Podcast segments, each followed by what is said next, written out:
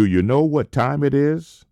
It's time for the Workforce Show, where you will learn the latest news about employment trends, current opportunities, and innovative strategies for managing a career on WERA 96.7 FM.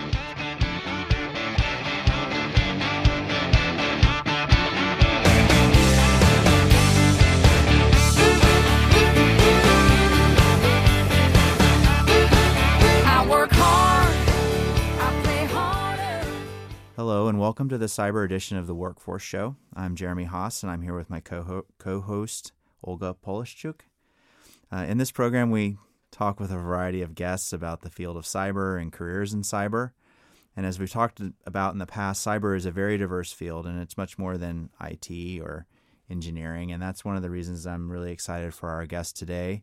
Um, Olga is going to introduce her. So Sure. Hope you guys have been tuning into our show in the last year as we focus on all topics cyber and workforce. And we're very excited today because it's the first time we actually have a recruitment and HR management expert, Krysta James, joining us today. She's the co founder and managing partner at the Verity Group, HR and recruiting consulting firm in Washington, D.C.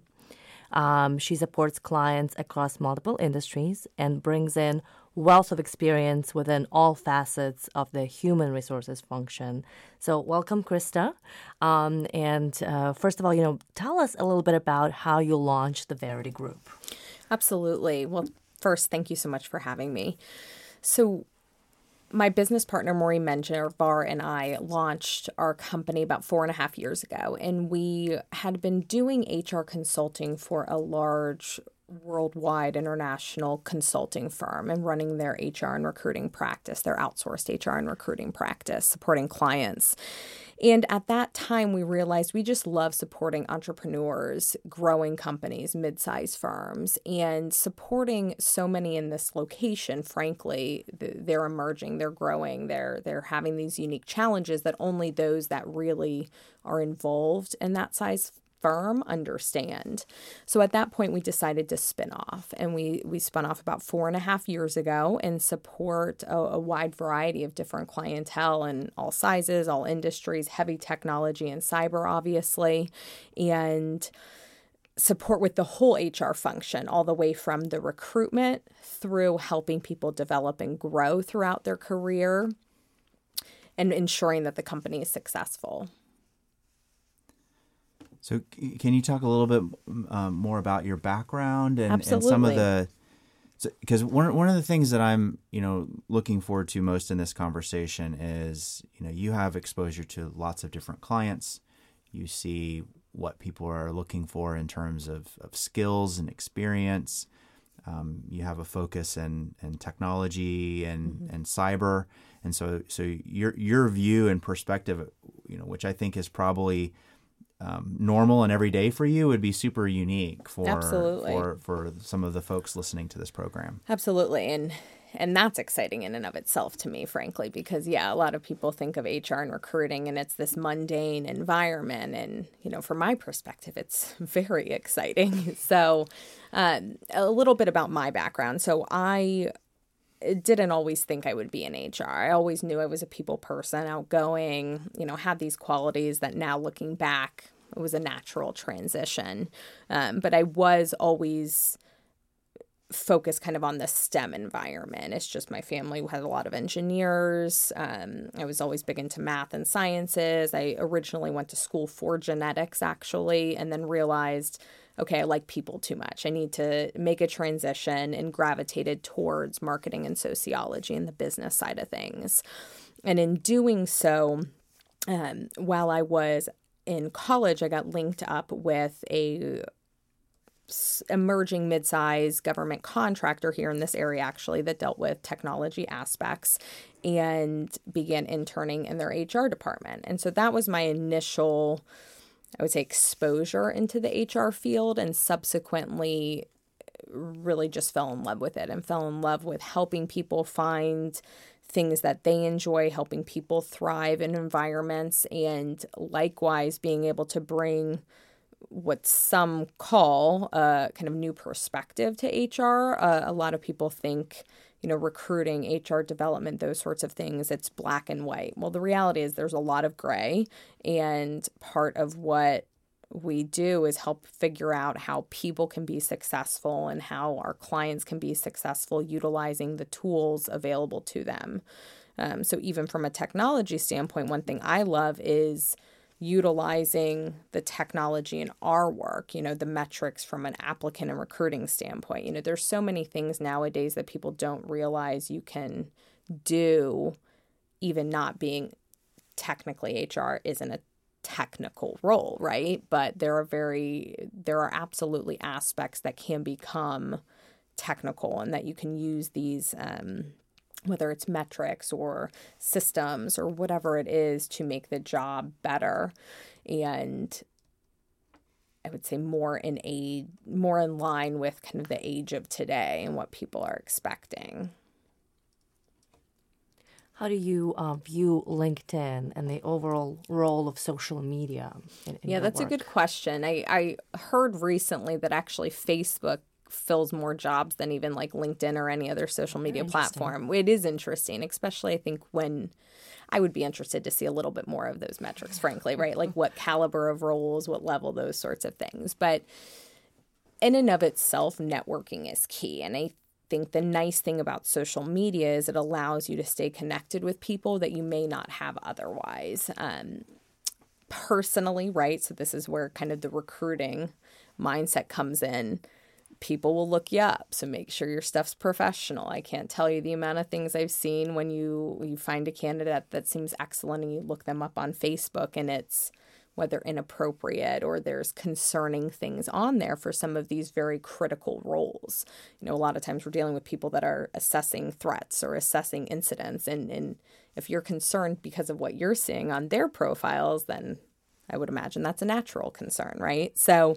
social media is extremely important, and networking as a whole is extremely important, and utilizing it correctly, I think, will, will set people apart. It also, in some cases, could be a detriment depending on how people use it or don't, I suppose. So, how can somebody who is entering the workforce stand out?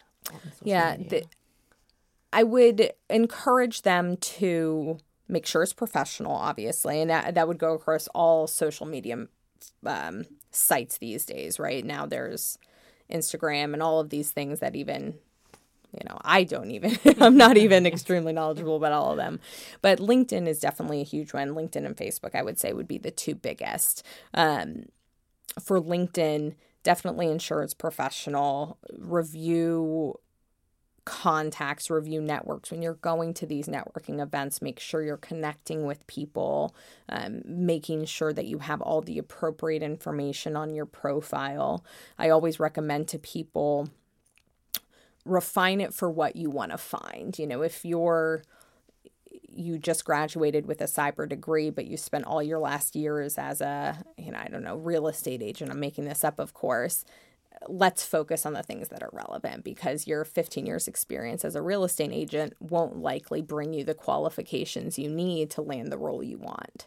So focusing on what's relevant and then making sure to stay engaged and so that you're whether it's that you're following companies that you're interested in and engaging with them in terms of social media or engaging with your contacts, your network, posting updates, posting things. It, it's definitely becoming far more prevalent these days than even it was, I would say, three years ago. People are mm-hmm. using LinkedIn more of almost a daily social media platform where three, five years ago, it was almost just like a resume Hauser, right? That's where you'd update. You'd update it when you left a position or got a new one or added a contact rather than a daily update or a weekly update or anything. Do you, do you, do you, um, what are your thoughts on the paid features associated with LinkedIn? Yeah, that's a good question. So personally, um, there, so and this might be something a lot of people don't know. So recruiters they there's linkedin recruiting components. So as like someone who has linkedin recruiter for example i could look up anyone's profile and you know how you can see who's looked at your profile. I can look at it through a different lens and no one will ever know i looked at their profile so there's at and that's key because a lot of people will think oh i'll just see if someone looks at my profile well that's not always the case so there's paid components for job seekers or just a standard user there's also paid components that companies use to use LinkedIn as a recruiting tool, um, which is where having the, and, and you'll be able to do the Boolean searches and all of this. So that's why having the keywords and all the details that are appropriate on your LinkedIn profile there. Um, some of the paid features could also help you get more exposure, I think, depending on what you intend on using them for. Um, I think a lot of it is personally the way i approach these things it's more networking so i think some of the paid features maybe they'll be useful for some people but i think if you use a social media platform like that appropriately um, and vet your network and utilize your connections and utilize the the things related to those connections that you think will help expand your job search or um, your ability to get a new job in a new industry that may be more worth quote unquote the time and money, right? So I think it's where you spend the time and where you spend the money to make it successful for what you want to do. And for some people, perhaps the paid, paid feature is really the best way to go. Mm-hmm. So I think you can upgrade to like pro and all of these different profile levels. I don't know. I don't know what what someone would really use them for that would make it so worth it. Um, a lot of people use it, I think, if they're in more of that business development side of mm-hmm. things versus necessarily finding a new job or breaking into a new influencer career. Yeah, exactly. Mm-hmm. Yeah. You, we keep hearing in the, the, the world of cyber that there's this shortage of, mm-hmm. of people and skills and just workforce in general. Mm-hmm. What's your perspective on that? You know, as you're in the trenches doing recruiting, trying to match people with open positions. Yeah, it's a great question, and it's very interesting because in some for some positions in some industries, absolutely, there's a huge shortage. For other positions, perhaps in the same industry, there might be a lot that that are qualified. Being that cyber is such a a field that's on so many people's radars is of interest to so many rightfully so. I mean you hear about it constantly. It's only becoming more i would say key to both personal security company security all of these things. It's becoming so much more prevalent that people are going back to school to get degrees. You know, they they got their original degree in journalism or something completely unrelated, and they're going back to pursue higher education. So the entry level positions, so many applicants, and that it can be part of the challenge and that there's so many people trying to make a career switch and they're willing and, and reasonable when it comes to okay i recognize i'm going to have to kind of start over in terms of my career. Well they're competing with people that are entering the workforce without having 15 years of some practical experience that have technically the same qualifications as it relates to the um, specific job related qualifications. So for entry level positions the job market can be could be considered even saturated, especially in this area. We have some great schools that have great programs um, in cybersecurity. And uh, one of the other things we see a lot, which lends leads into where there is a qualified candidate shortage, I'll call it, is the the definitely mid level in any industry, nearly any position. That two to five year person is extremely hard to find. Um, I don't you could be doing a salesperson in a technical role, a technical environment. It could be hard. HR, it can be challenging to find, much less a role like this or a field like this, cyber and engineering, hands on. It's hands down. You ask nearly any person, they're going to say 90% of the time that's the hardest level to find. Do, do you know why that is? Yeah. I think a lot of it is at that point people aren't wanting to change companies mm-hmm. right? So a lot of people look at the longevity which is great and lends itself to success in other areas right? Retention might be up in certain levels of positions but those roles can just be so hard to find um, or that level of, of a wide variety of different roles can be very challenging. And then you get into perhaps even the more senior it comes down to the qualified applicants, right? And that's really where there's a key. I I could sit here and say no, technically in terms of the applicants we're getting, we're getting a decent flow. But if 99% are qualified for one reason or the other, and we can obviously talk about that at length, there there begs the question okay well is there a job uh, is there a candidate shortage and there absolutely is but it's in the qualified component and in this geographical location, especially, a huge component of that is the push and pull between commercial and federal. Um, especially the government contractor spin is a huge. I, I spoke to someone the other day that, well, they've had kind of the key number of years, right? Four years of cyber uh, threat experience. They have done it. They were supporting a, a federal agency with a government co- uh, contractor and they said their specific thing that they touch is so narrow to that one specific customer that it's really hard to translate that well into anything that would be useful or valuable outside of that one group. And that is something that is reoccurring. Um, even frankly, I guess from from a com- commercial company to another commercial company, if there's not similar expectations then uh, of what similar rules would do that also can create a, a difference. Because for example if let's talk talking broadly about commercial companies if they have people that are so segmented into okay I will only handle these aspects of cyber. I will only touch these aspects of cyber threats or perhaps extremely narrow on an industry focus. And that's one thing I've seen lately you know um, someone worked for a cyber th- in a cyber threat role, but for a healthcare company, for example. Well, the cyber things they're researching are so specific that it's very hard to easily translate that out into practical world real world experience for you know 95% of the commercial cyber population um, and so that that's a hard one for people to realize i think people realize that if they've been doing anything that's perhaps even related, it's could be very easily transferable. Um, and while that may be the case, companies are obviously hoping to find someone that could hit the ground running in a lot of cases, whereas they wouldn't require as much training, which is where figuring out, looking longer term at your career progression and, and playing out kind of the five year plan, even when you're starting out, is important and, and understanding where you can flex and where you can take your career based on where you are starting and where you're employed now. And you brought, you brought up both the private sector and the federal mm-hmm. sector.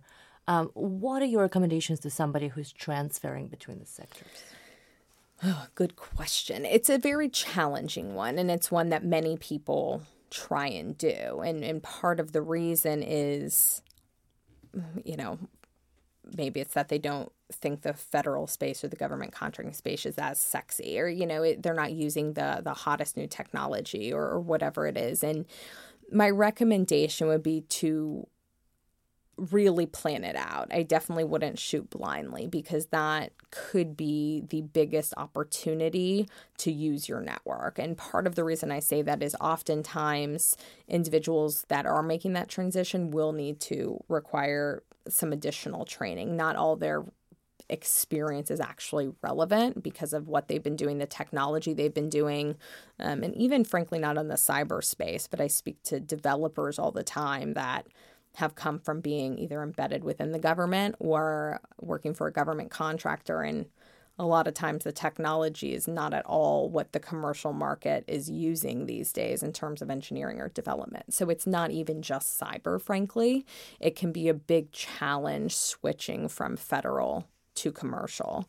Um, so I would tell people that this would be a great opportunity to use your network and, and be realistic. People often will expect, okay, I have that five years experience. I'm going to go for that senior role, or I'm going to expect the similar compensation that I'm making. Um, and it's not always realistic, or rather, even it's typically not realistic um, because you have to consider that all the experience isn't going to be relevant and it's not going to translate over as well. And then the compensation structure is different. So people just need to be realistic about that.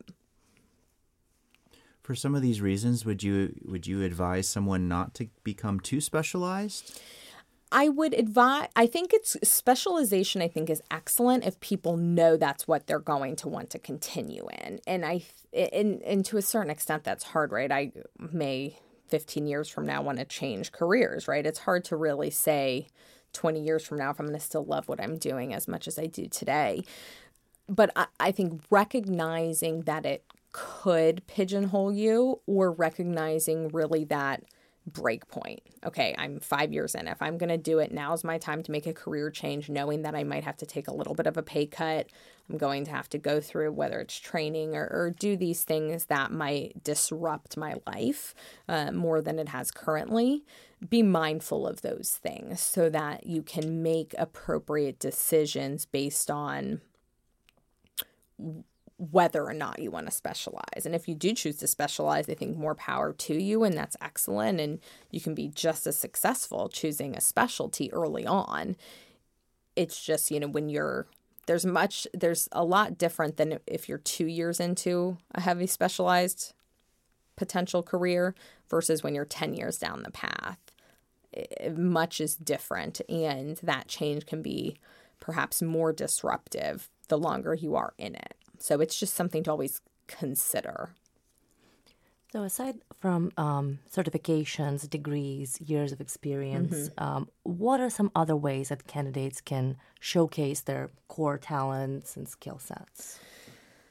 That's a great question. The so there, I would say I would take this in stages, right? So the first the first hurdle you have to cross is be selected for often that initial conversation. So, my advice to people when you're among a sea of many others trying to do the same is one of my biggest pet peeves is when people have one generic resume. I think that is the biggest mistake people can make, and you need to have resumes that are very tailored to specific things, um, whether it's your industry focus. Perhaps you are switching from the federal space to the commercial space or desiring to do that, pulling out the things that are really more heavy in the commercial space versus the federal is key. So having special or customized resumes would be my first recommendation to get the interest piqued.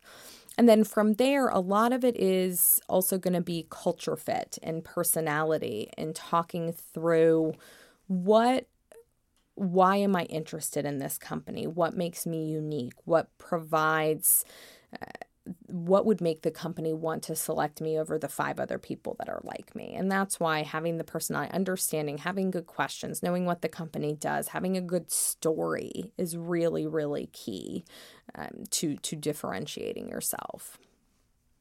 Do you, do you see um, demand for specific experience or skills?